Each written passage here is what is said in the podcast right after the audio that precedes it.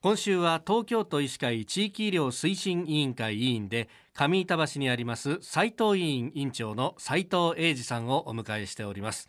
えー、昨日は脂質代謝について、まあ、詳しく伺いました、えー、人間ドックでね、えー、いろいろと目にする、えー、LDL コレステロール HDL コレステロール中性脂肪というようなあキーワードが出ましたがその中でですね異常が見つかる時その一つが脂質異常症であるという話がありました。これ脂質異常症っていうものはこれどういう病気なんですか？はい。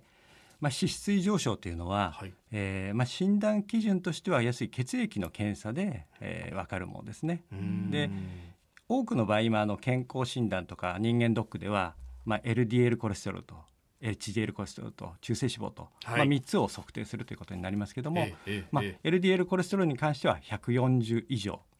それから HDL コレステロールにしては40ミリ以下ということですね。それから中性脂肪については150ミリ以上ということで、まあ、HDL だけは低いのが問題ということになっていますね。であの LDL コレステロールに関しては、120から139まではえー、境界の高知の LDL コレステロール結晶ということになります。はい、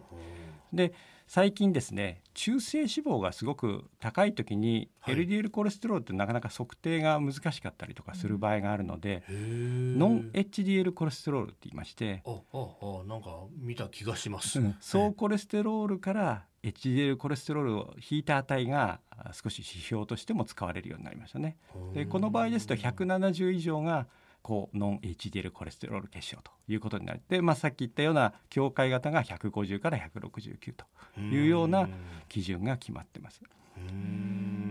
これ男女比どうですか？えー、っとですね、女性の場合と男性の場合、あの少しあの年齢によって動きが違うんですけども、まあ40代以下ぐらいの方々に比べると男性の方がまあコレステロールが高い、あるいは中性脂肪が高いということが多いんですが、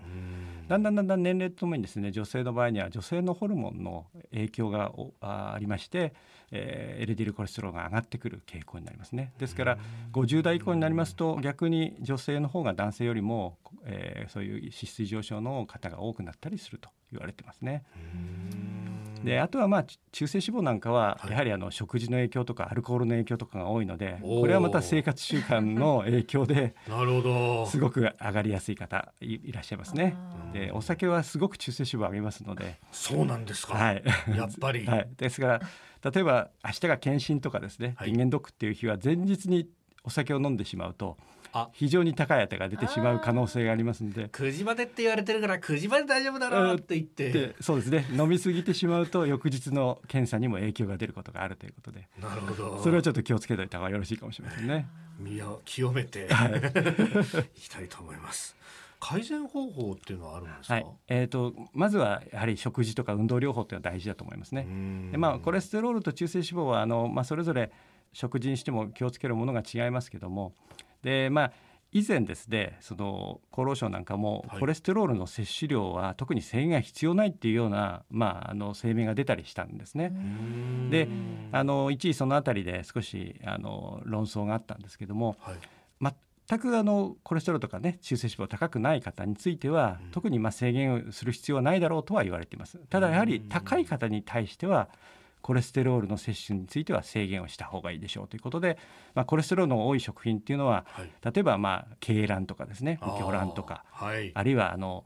レバーみたいな内臓類とかあるいは乳製品ですねバターとかチーズとかそういうものは、えー、なるべく少なめにした方がいいですしあとは飽和脂肪酸と呼ばれるような、はい。